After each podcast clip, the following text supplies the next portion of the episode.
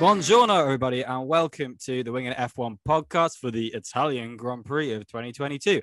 I'm Freddie. Uh, I'm joined by Adam and Nigel for a trio of us to look back at the Monza race this year. Um, it was a yeah, race, I, I think, from my side. Um, won by Max Verstappen because what is a race that isn't won by Max Verstappen in 2022. It's not been recent. Um, it's his fifth win on the trot. It's his 11th win of the season.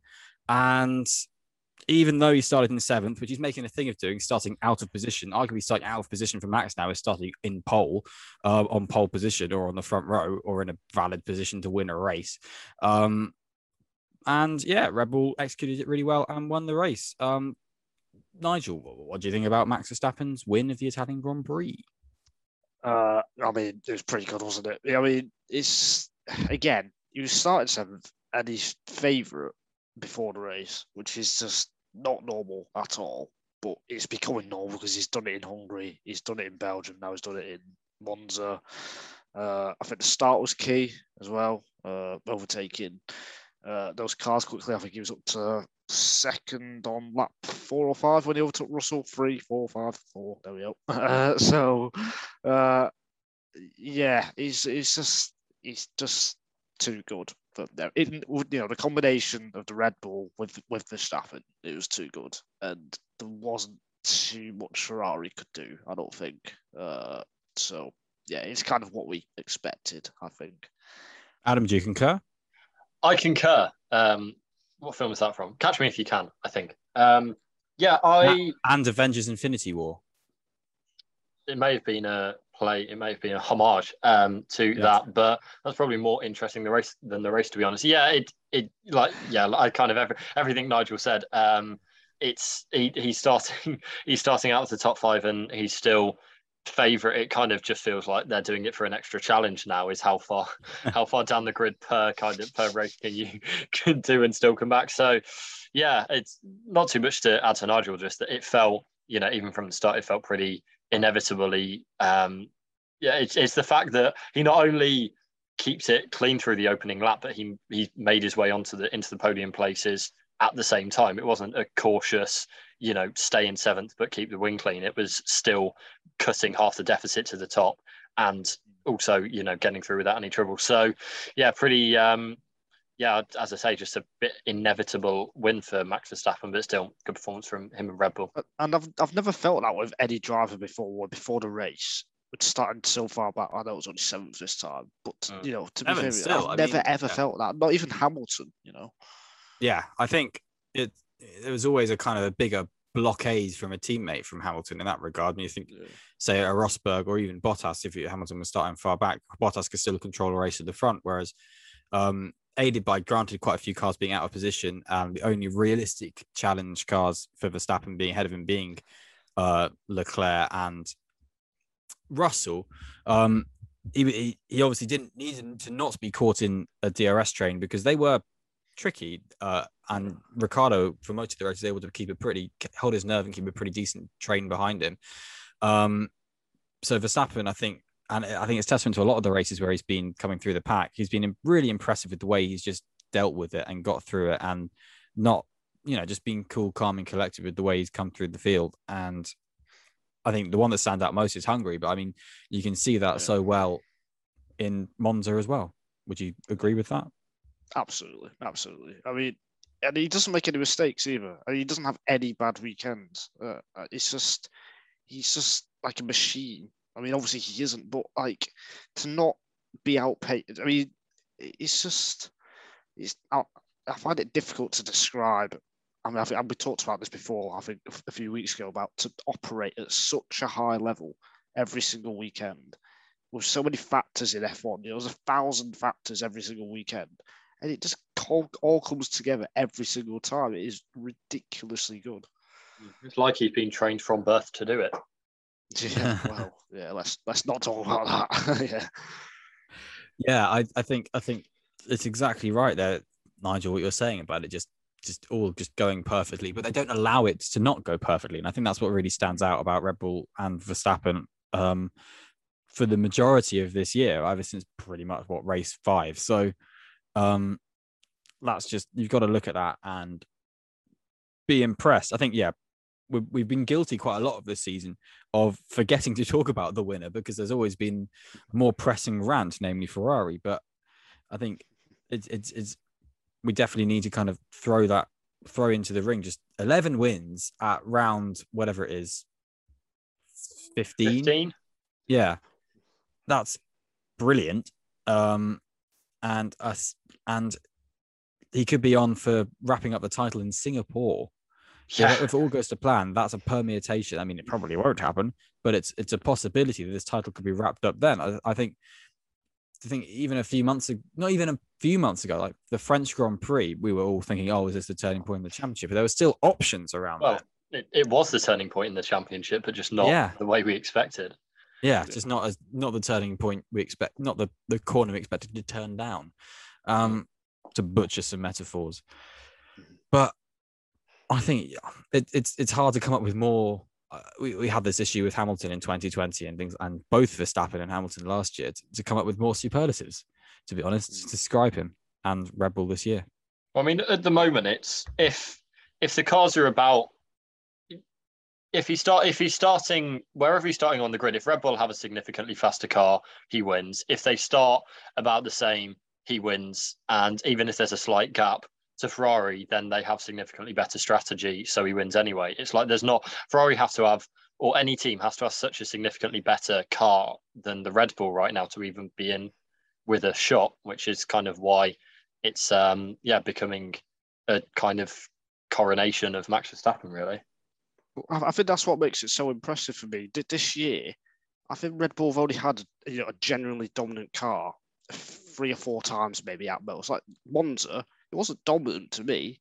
You know, in the race, yeah, maybe had slightly better race pace, but qualifying, you know, which is you know forty percent, thirty percent of the race weekend, you, you, could- you, you could argue Red Bull probably weren't quite fastest. Yes, they may have set the car up for the race and that kind of thing, but he's still doing it when you know he's not got a dominant car, not like Mercedes in 2014, 2015, 2016. Yeah, exactly. He, he's he's doing it in a car that wasn't quick enough for pole position at a track that we were, have been pretty much earmarking as a track that suits the the Yeah. all the hallmarks of this Red Bull. Um, we should also talk about Ferrari. Obviously, Charles Leclerc, like we just said, got pole position, um, and Carlos Sainz was out of position, starting from the back of the grid. Um, Ferrari obviously were leading this race at the start, and we're going to be in the fight. Well, naturally in the fight for the win um, in just the early stages. Pitted under a virtual safety car, put themselves onto a two-stop strategy. Do you think if they if there were any circumstances where they could have won this race, do you think they should have done anything differently, or do you think it was kind of, to be honest, considering the pressure of having the, the Italian presence and all of that in the garage and the Tifosi and that, that to be honest, it was arguably one of Ferrari's kind of more kind of accepted, acceptable weekends. At the time when the virtual safety car came out, I would have put the hards on. That's that was my initial thought. They didn't, Mhm. which I thought was a mistake. But then, you know, looking back now, the medium and hard, there wasn't much difference between them anyway. I think the best thing what they could have done was to stay out, and then Red Bull would have been on. You know, maybe Verstappen would have pitted, maybe he wouldn't have. I think that was possibly the mistake, it's not even that big of a mistake, really. Uh, so I think Yeah. they could have definitely have made it a lot tougher if they stayed out and did a one stop. But I do the two stop, like forget it. Like I, I don't even know why they considered considered Well, doing it because there was too much. There wasn't enough tire deg, and they didn't have. That's, didn't that's have the thing. The. Ferrari, the Ferrari naturally has more tire deg anyway. So Yeah. even if they were staying out and matching, trying to match, say the the the the strategy that Rebel ended up doing with Verstappen, um, they probably would have been caught and passed. If you're trying to do something different, yeah, the, the virtual safety car ended at just the wrong time. And had Verstappen done pitted and they hadn't, then that would have been even worse for Verstappen, only by a couple of seconds, but Yeah. it would have been worse. But um, They could have made it a lot harder though. I it could have made it harder, definitely. Mm. But I think it is the kind of thing that they couldn't have seen at the time. And I think they were worried about the deg. And I do, to be honest, I do think there's an element of they're a bit scared of Red Bull and Verstappen. Like they, they feel like they need to push for something rather than sort of holding on to the track position at a track that is, um, contrary to popular belief, really not not easy to overtake at. And I think the Ferrari straight line speed would have been a real struggle. Looking at the way Carlos Sainz is actually, to be fair, having said what I just said, able to work his way really nicely through some DRS trains. That Ferrari was probably very difficult to overtake, even for the Red Bull today. Today, Sunday. Um, so it's a really tricky one. I, I, I just like you say, I, I find it I find it difficult to kind of think of them coming up with that in the moment of the virtual safety car. Adam, what do you think? Yeah, I, I don't know. I th- I think if they if they stay out, Verstappen pits and then he wins anyway. So I don't I don't think it really affected the result. And then once they did pit, then they couldn't make the one stop. So yeah, I, I don't think it really. Yeah, like you say, in in hindsight, I think it would have made it more difficult for them. But I think with kind of what Freddie's alluding to that Ferrari are just getting so roundly beaten by Red Bull that they feel they need to go outside the box. They feel like they need to try something different just to be able to get that edge, is what it feels like. So, yeah, I'm, I'm not out of kind of all of Ferrari's um, strategy gaffs this season. Then it's kind of, it doesn't even, you know, test the water for me, really. I think, I think, I think the race could have been a bit like 2018 when you had yeah. Hamilton hunting down Raikkonen. It could have been like that, but Hamilton yeah. eventually got past with a good move. I think you could have had something similar to that with um, yeah. Leclerc and Verstappen, and it would have probably been a really nice, really tense race to watch, to be honest. But yeah, just the way it played out didn't didn't make that happen. When you know that's sometimes just the way it happens based on the way it goes. Because that was a really exciting race, that 2018 race, like one of the best mm. ones races over the last decade. So you know we would have been treated to something really good, and I think go back to the strategy talk, the only way they could have maybe won is if Verstappen and Leclerc both stayed out for the virtual safety car, and then in the pit stop phase, Leclerc doesn't get overcut or undercut, and then he has trap position, and then the safety car That's comes really out five point. laps to go. Uh, and you know, just so he doesn't have to if he can fend him off till lap 48, then uh, yeah, so that is the only way it could have happened if they both didn't pit under the virtual safety car. I think it's a good point. The undercut threat though would have been mighty from Red Bull, yeah, and yeah. probably would have been utilised. Let's be honest, um, because that's just the way it would be with Red Bull. They're mm. pretty mighty at undercuts. Um, so yeah, I think we're kind of all agreed that Ferrari were in the in the frame, but it wasn't a frame they threw away and burnt and left in a skip. It was a frame that was quite small anyway. Yeah. yeah, pretty much. Metaphors with winging at F1. Yeah, or you just say random words and hope it kind of adds up to the to the scenario. There was an element though that Ferrari could have won the race, and that was the late race safety car um, that came with eight laps to go after Daniel Ricciardo's car conked out the side of the road, wasn't able to be put into neutral um, so that it could be easily removed. So became a kind of tricky situation for the end of the race.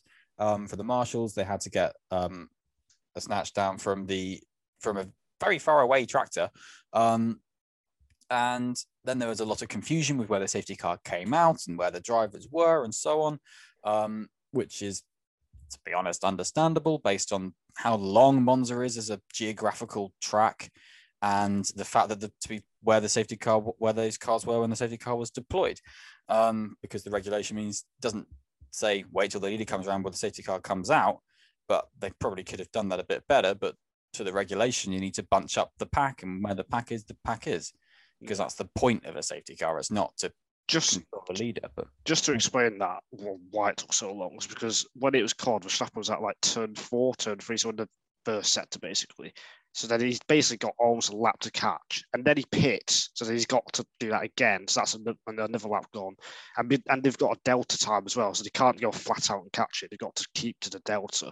So that's why it took so long, basically. And then they picked up the wrong car, so that was a factor as well. So all that combined is why it took so long, and there was no restart. Yeah, and that all then means that it takes longer for the procedures to get take get put in place to clear the car, which is absolutely fine for the safety of marshals and drivers and so on. Um, it was correctly run to the regulation, ending behind the safety car. Um, unlike other the, races, unlike other races, which I think should be heavily winked has, at. Has anyone mentioned that over the weekend? I've not seen. I've not yeah, seen too much, too much oh, yeah. of it. It's been heavily no, mentioned. It, no, it was um, it was a joke because it has been mentioned everywhere. Oh right. Oh, you will. Your These two. sarcastic tone These is two. too close to your normal voice. Um, too long, too long training in America getting with sarcasm. Anyway, um, genuinely thought that was a question. I Um, did as well. See that that, that just thinks that we think that you're stupid, Adam. no, I genuinely thought he just hadn't been paying attention to some articles, which is fair enough. You've got a Um, low IQ. But yes anyway um there was a there was very obvious um reaction at the track from fans to the race final lap being behind the safety car final few laps being behind the safety car which is fair enough from how ex- when you consider how expensive tickets are these days for formula one these days every day but particularly 2022 they're mighty expensive. Um so should there be kind of some regulations now that sort of there's such a big impact on sort of value of Formula One, if you're getting 53 laps and the final eight are behind the safety car, should there be some kind of regulation where races have to be have to end under green, be that extra time, be that um, a kind of pause, not a full red flag, but a sort of mediated red flag where drivers stay in the cars and stuff like that, uh, just so that realistically, as we understand as a product, fans are respected in the regulations. No, ab- absolutely not. I think like this is consistency. This is the problem that everyone had last year, and it's not live sport. I, I get it's I get it's expensive, but live sport that's you're not. It's not your God-given right to see an exciting end, or it's not. That is part of the thing is that you go to a sporting event, any, anything can happen. That's why we like it. If you don't go and watch WWE, so I just don't think that you can treat an in, the exact same incident different if it happens on lap 23 compared to if it happens on lap 43 or whatever. I just, yeah, I think people are moaning about it, just aren't, I guess, seeing the irony that last year when they followed the rules to the letter, then it was huge complaints, and now it's oh well we The could rules we weren't followed change to the letter, Well, crucially. did- last Well, yeah, no, sorry. Uh, um, they were they were they were yeah, thrown on the fly, yeah. and so on. yeah. No, I got my Um, last year. and that's that yeah. that's arguably like arguably with it running on the fly obviously Mm. isn't Yeah, no. why I'm saying if there's something entrenched in regulation No, I, I, I got my uh, speech mixed up, but yeah, last year when they weren't followed followed to the letter, then it's oh we can't we can't have this, and then this year when they are followed to the letter, then it's oh well you know that's that's stupid. There was no entertainment at the end of it. Like it's not it is a sport, and it's it's a you know you have to put the sporting integrity of it highest. I think that should be F1's priority. And yes, we want it to be entertaining, but not gimmicky and not synthetic. So right, why when we when me and you argued about sprint races, you, you all you said for 25 minutes was, well, "Do you not want racing? Do you want to see racing? Do you not want to see racing for this?" Well, because it's it's in the race. It's not sprint races is a different thing where you set it up beforehand. It's not treating the same incident differently over depending when it happens. I don't think they're that comparable. But do you? Okay, well that's fair. I mean, to be fair, I kind of agree with Adam. I, mean, I wrote a piece in January for Total Motorsport saying F1 should implement a NASCAR green-white checkered kind of system. So if there's a, uh, if there's a safety car in the final five laps, uh, just keep going round until uh, there's two laps to go, and then like even if this, if, if even if it's not being cleared, you keep going round, and hopefully they'll should have enough fuel because they're saving fuel anyway. And then you have a two lap sprint, and the teams will know that they will know that's coming. So then strategically, they can think about should they pit, should they not. Like they will know there's guaranteed to be two laps at the end. Whereas a red you can flag, very you might- simply you can very simply just force by regulation three or four extra kilograms of fuel that can be used in that kind of regard Yeah. that's used just ballast essentially but, that can be always kept but since writing that piece in January and after the events of this weekend, I am leaning more towards Adam because I mean, off the top of my head, Bahrain 2019, Bahrain 2020, they finished on the safety car, and there was none of this reaction. It was just people, fans took it as it was. I can't help but feel, you know, I, I, this is my opinion. No, no, I don't think that. new I don't, generation honest, of I don't think that comes into it. Like pitching don't think? generations against generations. Like I, I think people want to see like the people have different drama, though. because there was an opinion two years ago, um, uh, uh, particularly after Bahrain 2020, where that race was way overshadowed by Grosjean's crash, and that's a difficult But like. I'm sure the reaction was different. Say like Bahrain 2019 or China 2015.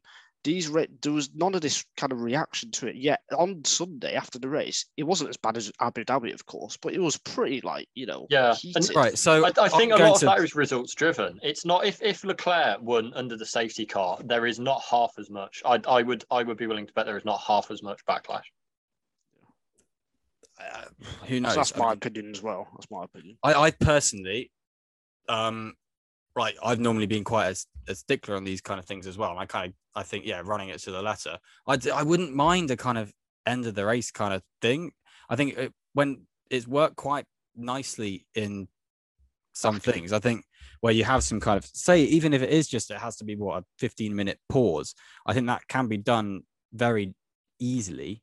And I think if you're paying north of 500 pounds for the worst seat, personally, I think we can say about what sport is and that kind of thing. And the fact that, oh, you're paying that and it could be boring. But I think if, if, if it's going to be like that, I think that should realistically be considered. I do think value for money should realistically be considered nowadays.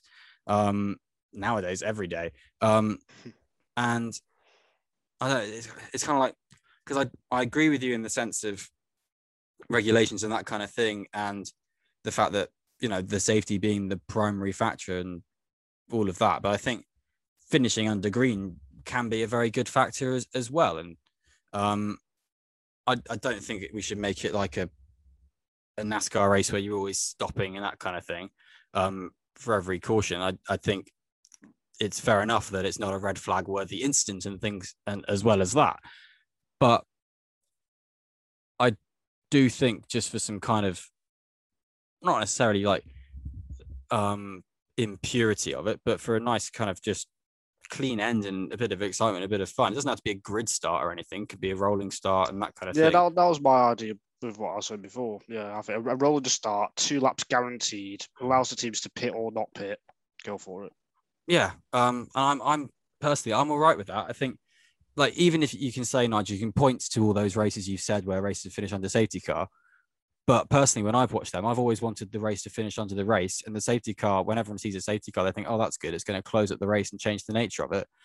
I'd rather have that a bit at the end. It'd be a bit more fun on, on the basis of it. I think, yeah, uh, Abu Dhabi has scarred everyone running Formula One and they're terrified of doing anything wrong.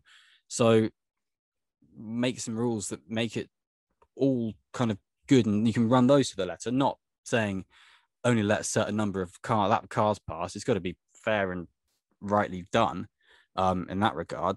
But you can probably pretty simply put in some regulations where it finishes under green. I've, I've, they've got to implement it start next year. You know, make a rule and then end off because apparently, you know, Christian Horner Toto Wolff they spoke that they have had these discussions. Yeah, They were a um, bit Se- Seidl alluded it to it as well, but he wouldn't Yeah. elaborate on why, um, basically why no compromise was, why no rule was Yeah. come up with. He basically said it's more complicated than just throwing a red, which is fair enough, but he wouldn't say why it was more complicated than that. To um, to some journalists, the race has reported this. Scott Mitchell-Malm has reported this. Um, I, I don't get the rules don't seem unclear.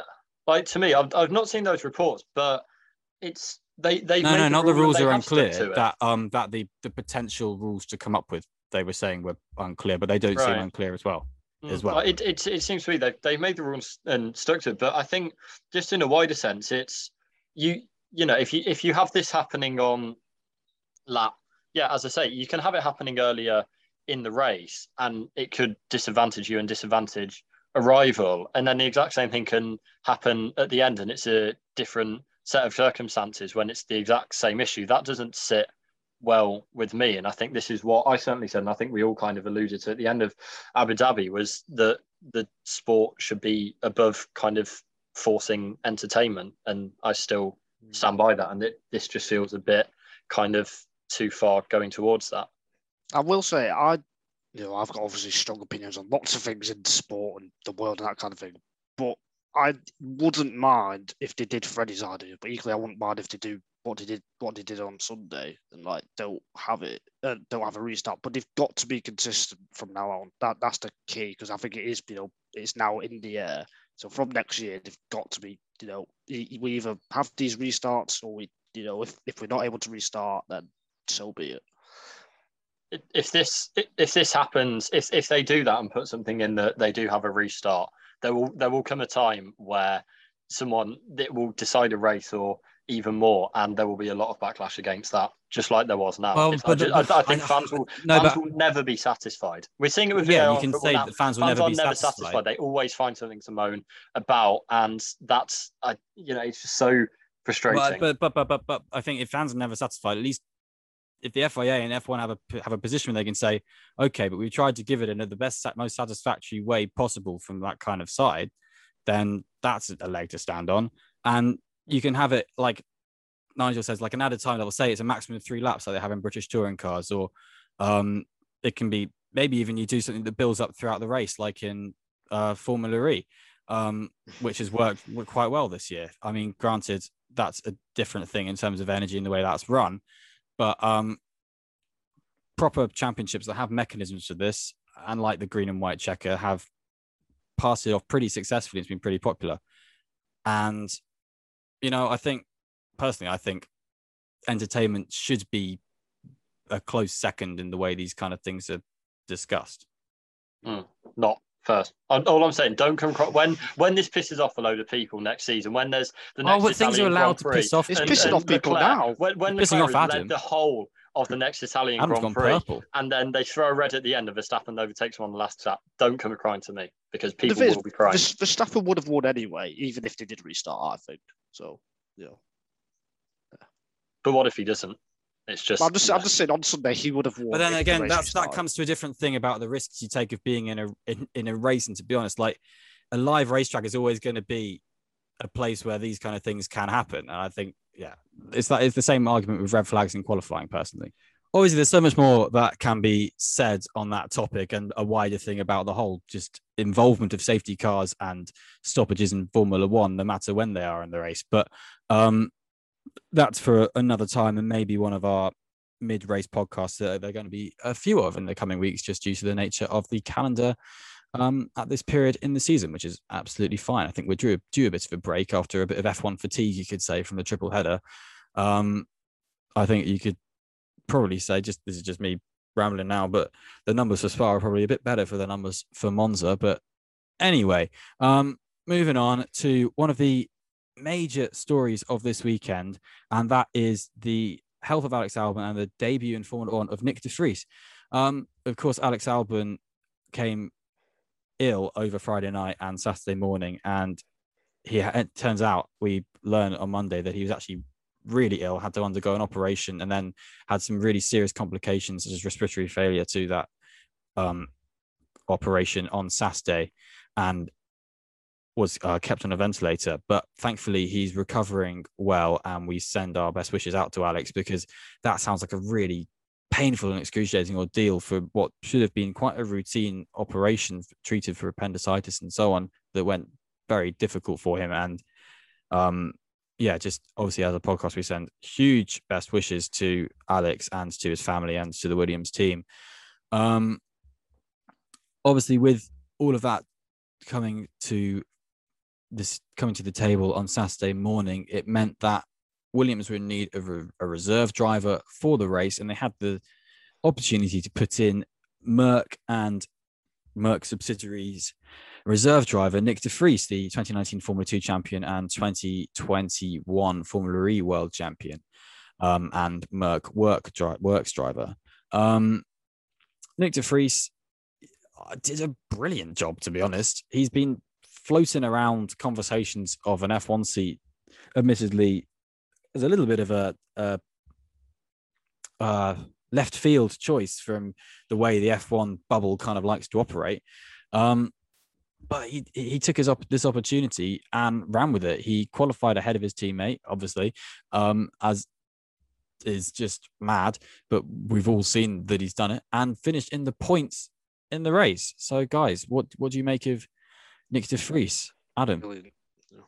Oh, there we go. Um, yeah, I thought it was a really, really good weekend all round from him. I think we expected the Williams to be good, and it was. I think it's a obviously best wishes for Albon because it's just a really unexpected but you know quite serious thing, and um, hopefully he can recover from it as soon as possible. But I think outside of that, it's a shame that he didn't get to race this weekend because I think he would have been, you know, in with a chance to put kind of his, his best finish of the season on the Great board. Point. So, um, but that said, Nyck de Vries came in and he pretty pretty easily uh, outperformed Nicholas Latifi. And I think when I don't know if um, when we were talking about our very silly season episodes, then it's kind of felt like with De Vries, there just hasn't been the momentum behind him. It's three years since he, or coming up to three years since he won in F2, and it's not, you know, being in FE is a bit distant from the paddock. So it's felt like there's that lack of momentum. But with this, this really, really changes that. And I think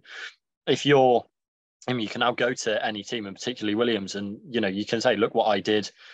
This is you know a step straight into the car after being a different car on Friday, first driver to compete for two teams in a weekend since 1978, and just show that he can perform and get a point scoring finish. So, you know, I can't, I don't really see how it could have gone much better for De Vries.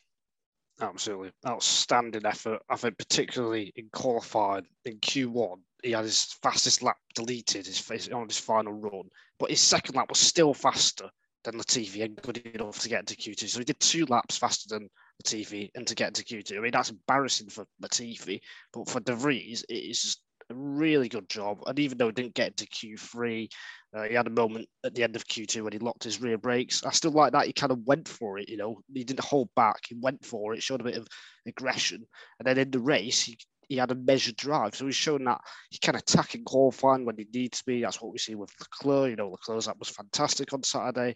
And then in the race, he managed his tyres really well over a Grand Prix distance, you know, live race for the first time and he handled it pretty much as well as, as he could have in that car in that situation. So, you know, just a brilliant weekend. It was a bit like Stoffel Vandoorne when he made his F1 debut when he replaced Alonso in 2016. Yep, 16. 16 you know, Bahrain. So it reminded me of that. And also it just shows, you know, Formula E driver, it shows, you know, very good good for Formula E as well. It shows how good all those drivers are, doesn't it, Adam? yeah, go, yeah it, go for it, Freddie. it is a testament to Formula E and and to just drivers in general in other racing series because they yeah. can generally be kind of disregarded when it comes to the Formula One kind of picture and that's a but that's a bigger topic for not now um i think crucially what i just want to say about the fact that Nyck de Vries looked like a veteran of 50 100 grand prix he didn't look like a rookie he did not look like a rookie the, the, the closest thing to a rookie error was just the fact that he didn't quite understand the steering wheel when he was going into um, his final Q2 run. And to be honest, he'd been learning the Aston Martin steering wheel for that weekend. He's got to be up to date on the Mercedes steering wheel. And no wonder the car, the Williams steering wheel, is probably going to be at the back of his mind, considering he drove that for what one practice session and very pretty much no simulated time in Barcelona way, way, way back this year. So the the sheer just ability to get on top of that so quickly with such sort of half of FP3, not even because they need to make that car for him, running on, like you say, on such sort of weird tires that these Pirellis are, Nigel. Um, and then on top of that, just not having any like not having race mm. start experience, not having pit stop experience, not having high fuel experience, and the fact, you know, I think there's nothing can prepare a driver for how difficult it is to drive a Formula One car with all the aero flicks and tricks you have on an F1 car in the dirty air at a race start in Formula One. It's way worse than anything else. And the lack of grip an F1 car has at the start, I think, is underappreciated by probably everyone going into their first F1 race and mm. by everyone watching it and so on. So the I fact that he's that from my first F1 race. Yeah, and mine. Um, but I think the, the way that was so well managed and like Nigel said, the way he managed that race is I mean, it's it's inc- it's incredible. Like it's when was the last time a driver? I think only two drivers have scored points for Williams on debut. I'm pretty sure. I think it's Jacques Villeneuve and Nico Rosberg. I think I've read that fact somewhere, hmm. and they've gone on. They went on to do pretty well, um, and to be very um, outspoken. And we, we know Nyck de Vries is already quite a vocal boy, so who knows where, where he's going to end up if he, or really when he when he does get a seat for Formula One in 2023. Yeah, the fact that, uh, the, the fact that he's already already higher than Latifi and already more impressive than Latifi just says everything you need to know. Well, I think yeah, and, and we should also say that Latifi earned his third season in F1 and that kind of thing because his 2021, particularly second half of the season, was a very accomplished season. Um, and Latifi was, you know, he did earn that, but this year he has been lacking, but he's also not Awful. been, he's not shown himself up at some occasions. Like sometimes he's shown considerable pace this year. So that, you know, he's, and he's not an appalling slouch. He has got capability. So you can measure that as like, you know, if, we, if we're talking about beating Latifi like it's the easiest thing in the world, then we shouldn't be praising Nyck de Vries, but we should be because he did beat him. And that's very impressive. Yeah, I I think any time someone jumps in with one practice session and beats their teammate who's been driving for a team for two and a half years, that is impressive, no matter who that driver is in F1 history. Uh, it is difficult to see where De Vries can go next year, only Alpine maybe or Williams or, or, or Williams, obviously. uh, I think but, Williams have been quite open that they would be very happy to have De Vries actually after that weekend. Yeah, uh, right. So I mean, I would snap him right up. Uh, but yeah, I don't think it will happen personally. Uh, but yeah, it will. It will be really nice to see. I think. Why don't you think it will happen? I think someone else will get that seat. I think Schumacher or Latifi will be in that seat. But do you think um, because of something to do from Williams, or do you think just because De Vries doesn't want to go there, or why? Oh no, of course, the, the reason want to go there. I think. You know, why do you think they would sign someone else after that performance? Financial aspect, marketing aspects, that kind of thing. I don't know. I personally, I think the marketing aspect, looking at the reaction to this weekend, kind of shows that that would be a successful pick, don't you think? I think there's just there's a lot, you know, there's a many more factors that goes into signing a driver. I just don't, and, don't but, see but, it as a fit. I don't know. I, I kind of think, I think you look back into the signing of George Russell and that, and you know he didn't bring much with him, but I mean there's a bit of he's mega, we'll have him, and then that worked, and I think realistically, I think like you say, yes, there are more stuff that goes into this, but I think they should there should be a little bit more of he's performed really well. We'll have him, to be honest. That was George Russell alongside Kubica and Latifi, who both brought more to the table as well. Yeah. Yeah. I mean, I'm just trying to think of people who did one off appearances, like Vandoorne, for example, who went on to drive, but I can't really think of any. So, uh, can you think of any? There's people who've had things extended, like, um, I want to say Alex Wurz did pretty well um, at Benetton after doing some stand-in drives in 1997. Yeah. Um, oh, there, there, there will be more. We're just yeah. being thick. I just, I just, can't think of any examples. Well, I don't know. I, I just, I've just got a feeling it will happen. Unfortunately. I don't know. I, I think I'm the most confident that it will happen that I have been about Nyck de Vries getting in Formula One seat. And I think it's. Oh yeah. I think because I don't think he could have now. done more of an audition. I think I think there there will be actually, to be honest, I think there's more likely to be a tug of war between Alpine and Williams because Alpine are the ones who are having the question marks, and they've yeah. categorically ruled out a few drivers, and the FIA seem to have ruled out Herta for Alpha AlphaTauri, so Gasly's going to stay there. So um, I'm pretty sure there's going to be a little bit of a fight there. I can see him going to Alpine, to be honest. Ooh, okay. Um, what do you what do you think, Adam? Quickly. I, I can see I can see him going to Alpine because I think that'd be quite a decent statement um, pick for them. It's taking another um, F2 champion. It's still putting, I mean, he's 27, so he's not the youngest, but it's putting a rookie in the car. So, um, yeah, I, I, I, can see either. Williams, I, I'm kind of with you, Nigel. I just, as I don't know. I feel like there's maybe more at play that might see him not get the seat, but I think I think I'd, I'm pro. Um, I'd say I'm probably 50-50 with him getting a seat next season. Whereas before this, I was probably about ten percent chance of him getting a seat. So he's gone up yeah. quite a lot. So yeah, that's yeah, that's, yeah. that's my thoughts. Yeah, yeah. I, I I just think personally, I think the way he's shown himself and run and worked himself and proved his his speed. Yeah, a good weekend. What should have been a good weekend for Williams and was in the end. Um, but I think you know that's very good and if, if it'd be interesting to see. Um, obviously, we don't wish um, a poor recovery for Alex Albon, but if the necessity was required for Nyck de Vries to be in the car in Singapore, and that mm. you know we don't know anything about Alex Albon's health apart from what we've been told, but It'd be interesting to see from an experimental point of view how we would do there. Um, yeah. But fingers crossed. To be honest, we don't get that experiment.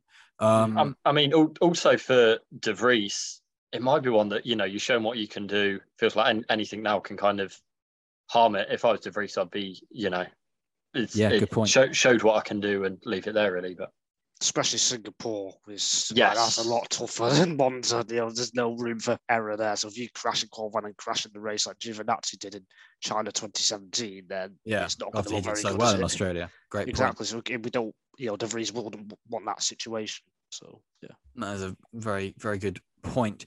Um, just running down the order in the midfield a bit more. Obviously, Daniel Ricciardo um, broke down, um, but he, he was, was doing quite well before he that. Was, he was set for points, but to be honest, I, do you think he was doing well? I think, to be honest, um, he was still being outclassed by Norris, and he was moved aside for Norris. And that, okay, right, he was doing better than he has been for the rest of the season. Then I think that's just yeah, he was. To be fair, and I think they his performance for where Daniel Ricciardo is was capitalizing on the fact that um, other drivers had penalties, but it helped, and he was holding his nerve very well at, at the front of a DRS train. Mm. Um, so he would have got some points, which is a shame that he didn't. First points for Alpha Tauri and Alfa Romeo in a long time, though. Yeah, with Pierre Gasly and Zhou Guanyu, both yeah. I think performing very well this weekend. Yeah, absolutely, much needed for for them for you know for both teams. Uh, made the one stop work perfectly. I think. I think they just executed the best race that they could. Took advantage of those grid penalties as well.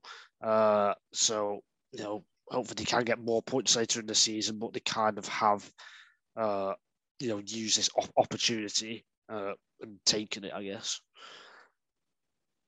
Anything to say on that, Adam? No, echo what Nigel said.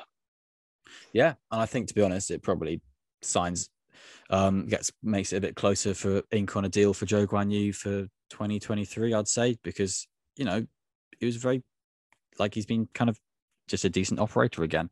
Mm. Um, I think actually going back to Ferrari, we should mention Carlos Sainz coming through the field very, very, very well, and Lewis Hamilton coming through the field very, very well from where they were. Um, Carlos Sainz was just picking off cars like those, like they were just you know a different class. Um, and I think Hamilton did pretty well too for a car which we think has a straight line deficit and could well be the worst engine in the field. Yeah, absolutely. I think I think Hamilton it was always going to be tricky for him to come through with what he did. So you know, getting uh, fifth was great, and then Sainz, yeah, pretty much what I expected really. I don't, I don't, I don't know. It's tricky to rate how well Sainz did because I think the pace of Ferrari was very good. So, you know, but ultimately, you still do have to execute, make, make the overtakes, which he was doing pretty much every lap or two. Uh, so that is quite, you know, good. But also, he did have a fresher engine, so you know, it was kind of, it wasn't bad, but it wasn't, you know, amazing either. I think. Mm. It's a kind of interesting comparison, um, and not not like for like comparison, but just putting it up against um, Verstappen's races in Spa and here, where Verstappen was in the top three very quickly. Sainz was more methodical picking off, which obviously doesn't have the best end result, but I think it was still a good drive. He didn't kind of Bottas himself into 12th like. And he came from Bottas further back, to be fair. Yeah. Um, but actually, to be fair, you could compare it to Bottas's drive in Monza last year. Yeah. Um, which arguably was the same drive, um, without a without a closing of the pack at the middle of the race like Bottas had last year. Um, and we, we should also mention two champions were crowned this weekend. In Formula Two, Felipe Drugovich became the champion of Formula Two. um, and in more kind of bumpy circumstances, let's say, Victor Martin sure, became sure. the champion of Formula Three by a few points from Zane Maloney in second and Ollie Bearman in third. Um, in what was the final race of that championship. Um, Adam, give me some thoughts on Drugovich and Martin and all the people around them, if you want. All of the people around them. all of the people around them. yeah, we don't, we, really we don't, don't, quite have time for that. But yeah, I mean, yeah, Drugovich is just, you know, it's been it's been kind of a breakout year, but you felt it was coming. It's kind of a weird one where it shouldn't be surprising, but it still kind of is when you look at the um, more heralded names and backing the uh, the parts of the grid. So he's got a Aston Martin development drive for next year Well with. deserved. Yeah, Yeah, but- with I think Jess Hawkins is in that. I can't remember who Well, else is it- in it's that kind basically of the, program. the first sort of proper Aston Martin development program, isn't it?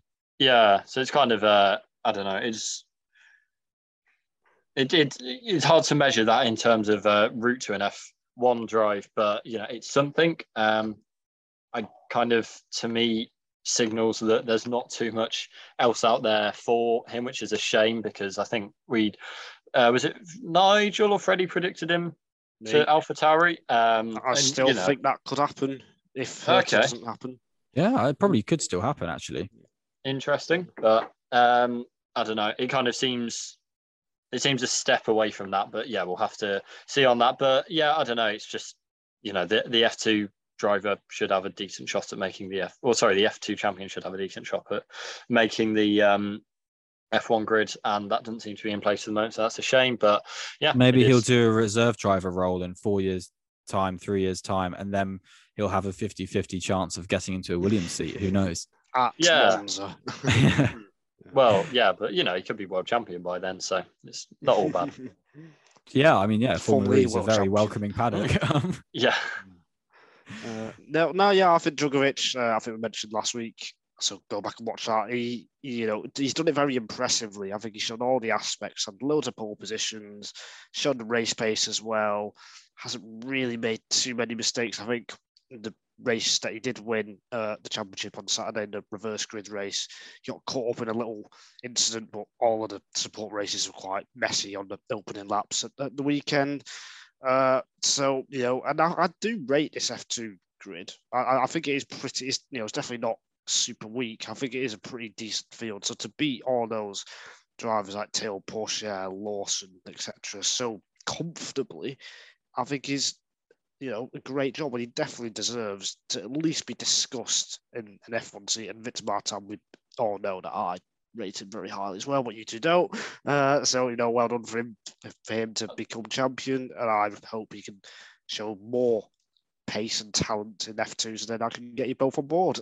it, it's yeah, quite oh, nice. yeah, but what you say about Drugovich beating what is, you know, he's made that field look worse than it is. And now the kind of conversation is um, there's kind of a, a feeling that, oh, there's not as much talent in this F2 group. But actually, to be fair, it's a good point that he's just beaten. Well, to be fair, I think we all consider someone some very, very good drivers on that grid, and he's beaten them very comfortably. People like you say, Lawson, Pourchaire, um, Doohan, Sargeant. Doohan, yeah. yeah, who have come in very quickly and been very much on the pace, but he's just thrown, he just, you know, he's really maximized in a very impressive way. And that's how you win championships. Um, and like you say, I think, yeah, Victor Martin, he made probably heavier weather, heavier weather than he should have done with what his pace is. Because to be honest, he should have been a bit, I think that's my criticism of Martin. I don't think he's not a fast driver. I think, you know, it could have been a better championship season from him. But um, I, I, what I do, that's why I think the more impressive drivers are your Maloney's, your Bearmans, your Hadjars in FIA F3. Yeah, who've but put that kind of that fight. weakness is easier to improve, I think. With you know, he's so young as well.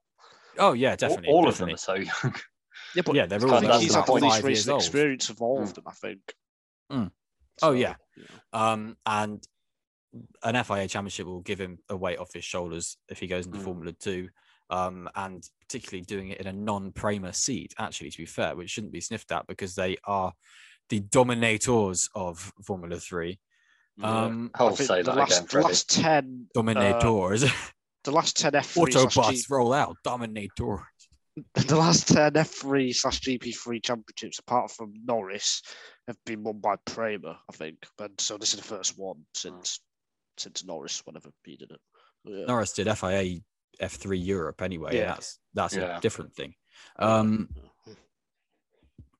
Just uh, Yes. uh, to jump in on F2 again, it's I'd, I'd forgotten how much of a pain it is, and it's good that the championship is wrapped up. That then you go on, and there's like a, t- a three month gap, two month gap to Abu Dhabi, and it's like, oh, it's got to finish at Abu Dhabi. Like that is such a pain in the ass. And we had this uh, two years ago when it was going down to the Sakhir Grand Prix, and there were like eight drivers in position to get the super license points that needed them or something crazy like that. And it's like, yeah, it's just I, I like that F3 finishes. It finishes at the kind of end of the European leg, and that's that. And then we go off. Whereas F2 it is a drag. and know, yeah. Histo- just... Historically, there has been they always have an F2 race or GP2 race at the WEC round at Bahrain, and they'd have rounds in Jerez and things like that. There would be a bit more standalone, really, or just supporting a different championship. And I, I don't see why they can't do that as well. I know obviously it's a it's a, been a bit more brought into the F1 support bill, but it's still an FIA championship, and I think you know you can give it its own due and have a bit more of its own right if you do those kind of things and make the championship arguably a bit more reaching and a bit more kind of um uh principle because I think what we were talking about earlier about like say a blanket rule, say FIA kind of things about Formula One, like ending races and things like that. The, Formula Two and Formula Three get heavily hamstrung by if there's really met any late race stoppage, it's not going to restart because they need to do the Pirelli hot laps for the Formula One and they need to have a driver's parade three hours before the race and all of that kind of stuff. So I think you know there could be some elements in the future of having these gaps and having these flyways times being used to give F2 and F3 a bit more time to shine, perhaps, and on maybe their own bill or something like that. Um, particularly as I feel like their popularity is growing and growing and growing, and there's a reason they're going to Albert Park um, from. Is it next year? I don't know. Maybe if it is from next yeah. year, yeah, um, because you know the popularity is growing globally. So you can do a bit more with them in the future. And I think, to be honest, we might not be having that problem in in the future. Obviously, COTA was going to host F3 last year, so there is an interest. So hopefully, we don't have that issue so much as it goes on.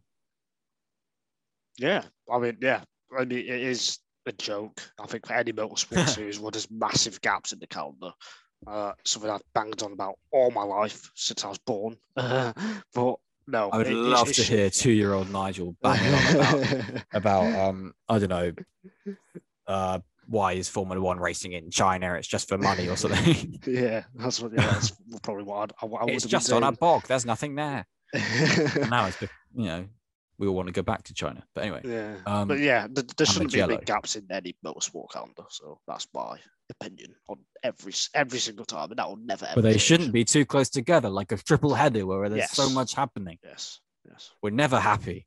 Why should we be happy? I'm happy. I'm never happy.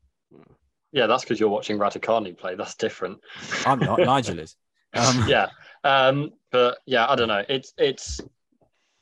I had something lined up saying completely uh, vanish, so that's that.